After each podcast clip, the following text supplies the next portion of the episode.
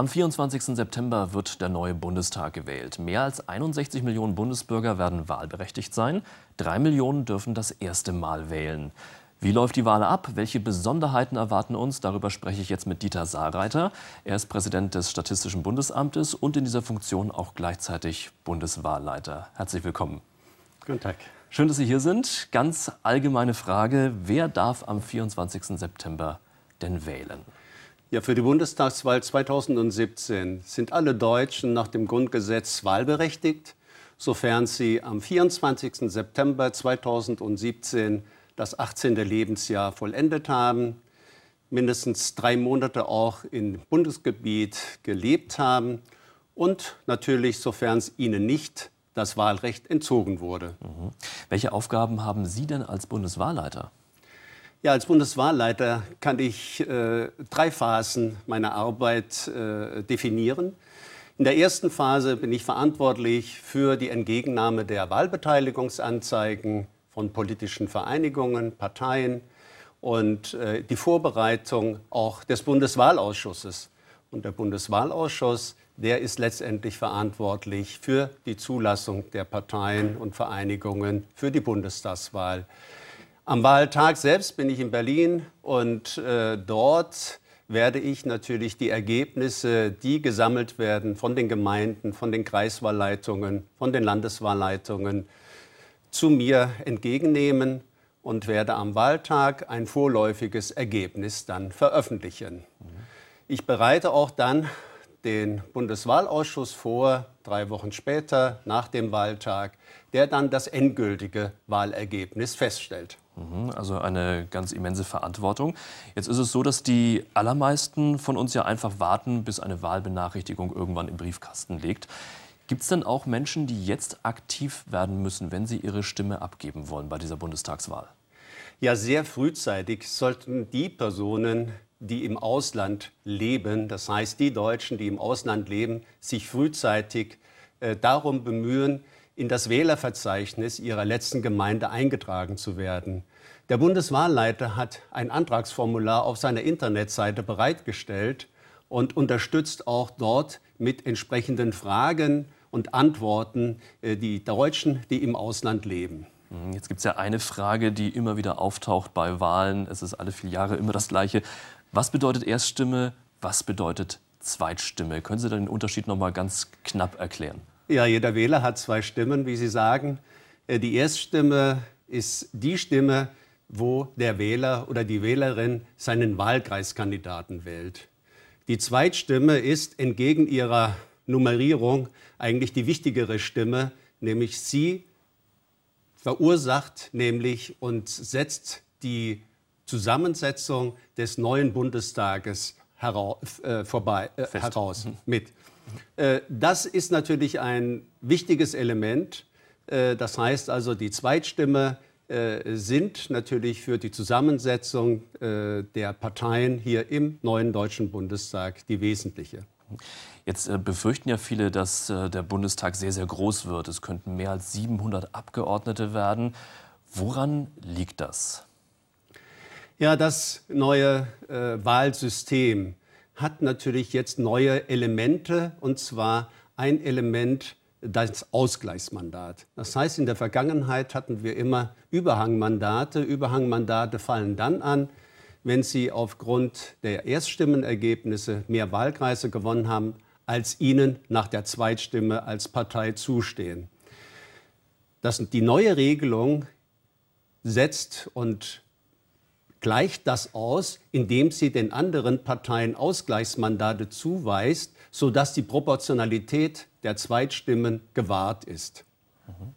Nun wurde ja die Bundeswahlordnung äh, in einigen Punkten geändert, zum Beispiel das Fotografieren und Filmen in der Wahlkabine. Das ist ja nun ganz ausdrücklich verboten. Warum war das notwendig? Gab es da so viele, die dann ein Selfie mit dem Wahlzettel gemacht haben oder wie war das? Ja, ich glaube, es gab sicher äh, Einzelereignisse, die hier äh, schon auch zur Kenntnis gegeben wurden in einzelnen Wahlleitungen. Und der Gesetzgeber hat in der Bundeswahlordnung jetzt eine Änderung herbeigeführt, dass also, um das Wahlgeheimnis zu wahren, äh, Filmen und Fotografieren verboten ist. der Wahlvorstand, falls er es feststellt, kann dann diesen Stimmzettel zurückweisen. Äh, auf Nachfrage kann er aber der Wählerin oder dem Wähler einen neuen Stimmzettel dahingehend nochmal äh, entsprechend übergeben, wenn der alte Stimmzettel vernichtet wurde. Das heißt also, äh, bitte nicht fotografieren, bitte nicht filmen im der Wahlkabine. Mhm. Aber es ist sichergestellt, dass man seine Stimme dann trotzdem abgeben kann. Es ist, wenn man darauf aufmerksam gemacht wurde, es kann dann auch, wenn er sich nicht weigert, tatsächlich hier nicht zu filmen, das äh, wäre natürlich ein Grund, dann könnte er seine Stimme dann nicht abgeben. Es gibt ja auch äh, jetzt ein höheres Erfrischungsgeld, also diese sogenanntes Erfrischungsgeld, die Aufwandspauschale für die Wahlhelfer. Ist es schwierig, genügend Wahlhelfer zu finden? Ja, wenn man sich hier eine Bundestagswahl betrachtet und äh, wir haben ja über 75.000 Wahlbezirke und wenn man eine grobe Überschlagsrechnung macht, circa 650.000 Wahlhelferinnen und Wahlhelfer, die an diesem Tag bereitstehen, hier um tatsächlich diesen demokratischen Grundakt durchzuführen. Und ich kann mich an der Stelle auch wieder nur bedanken, dass wirklich so viele Ehrenamtliche hier diese Aufgabe übernehmen. Wir wollen und auch noch einmal die Gemeinden, die ja die Wahlhelferinnen und Wahlhelfer rekrutieren, dahingehend unterstützen, indem wir ein Video bereitgestellt haben, indem wir nochmal die Aufgaben der Wahlhelferinnen und Wahlhelferinnen klar machen, nochmal äh, auch Unterstützung geben, ja, im Prinzip ein bisschen Marketing auch machen hier, damit auch die Gemeinden die notwendige Anzahl von Wahlhelferinnen und Wahlhelfern bekommen. Jetzt gibt es ja im Vorfeld äh, der Bundestagswahl einige Fristen zu beachten. Eine ähm, hat am 19. Juni geendet. Da mussten Parteien sich äh, melden bis zu diesem Tag, wenn sie an der Bundestagswahl teilnehmen möchten.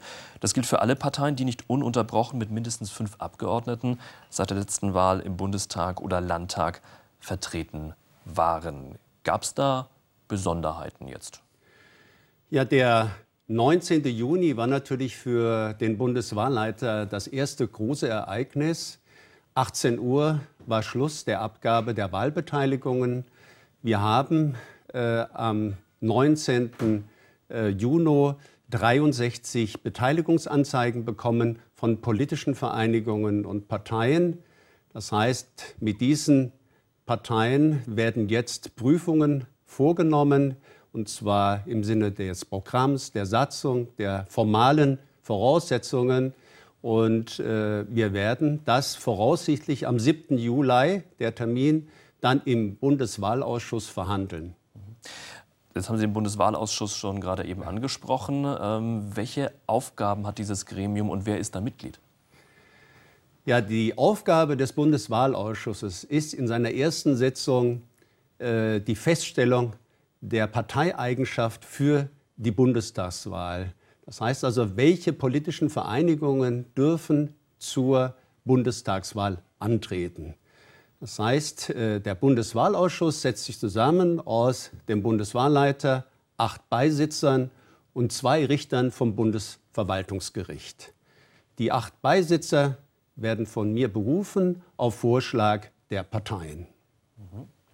Jetzt stellen wir uns mal vor, es ist schon der 24. September, es ist Bundestagswahl. Wie sieht Ihr Wahltag, Ihr Wahlabend dann wahrscheinlich auch aus? Ja, die, der Wahltag äh, hat natürlich benötigt Vorbereitung.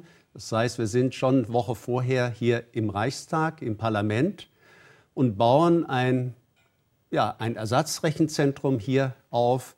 Äh, unsere Kolleginnen und Kollegen bereiten alles vor, was wir auch am Wahltag in der Nacht brauchen.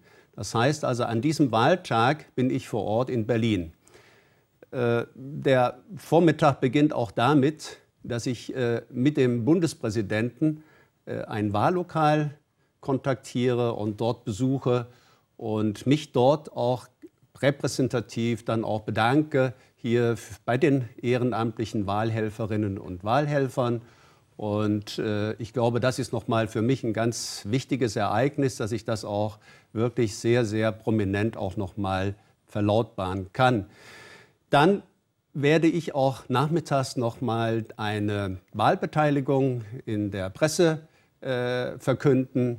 Und äh, dann warten wir natürlich ab, wie alle, gegen 18 Uhr werden wir natürlich dann durch die Wahlforschungsinstitute die Prognosen hören.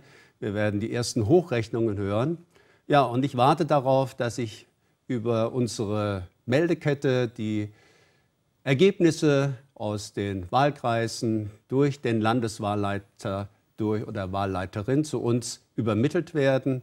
Das heißt also, ich warte auf Ergebnisse von 299 Wahlkreisen. Und äh, wenn der letzte Wahlkreis eingetroffen ist, werde ich dann die Summe und natürlich das Ergebnis und die Sitzverteilung dann als vorläufiges Wahlergebnis bekannt geben. Also es wird dann ein langer Abend wahrscheinlich auch. Ja, es wird ein langer Abend. Es wird sicher so die ja, wir rechnen zwar immer, dass wir es schaffen noch äh, am Wahltag, aber es geht meistens in die Nacht des Folge, äh, in den Morgen des Folgetages. Das heißt also ein oder zwei Uhr morgens ist, glaube ich, immer so eine Zahl und eine Uhrzeit, die kann man ja vermutlich dann auch wirklich auch sichern. Mhm. Also ein später Abend und wir sind gespannt auf den 24. September, auf die Bundestagswahlen. Herzlichen Dank an den Bundeswahlleiter Dieter Saarreiter. Dankeschön. Ja, vielen Dank auch. Und das war im Interview. Dankeschön für Ihr Interesse. Auf Wiedersehen.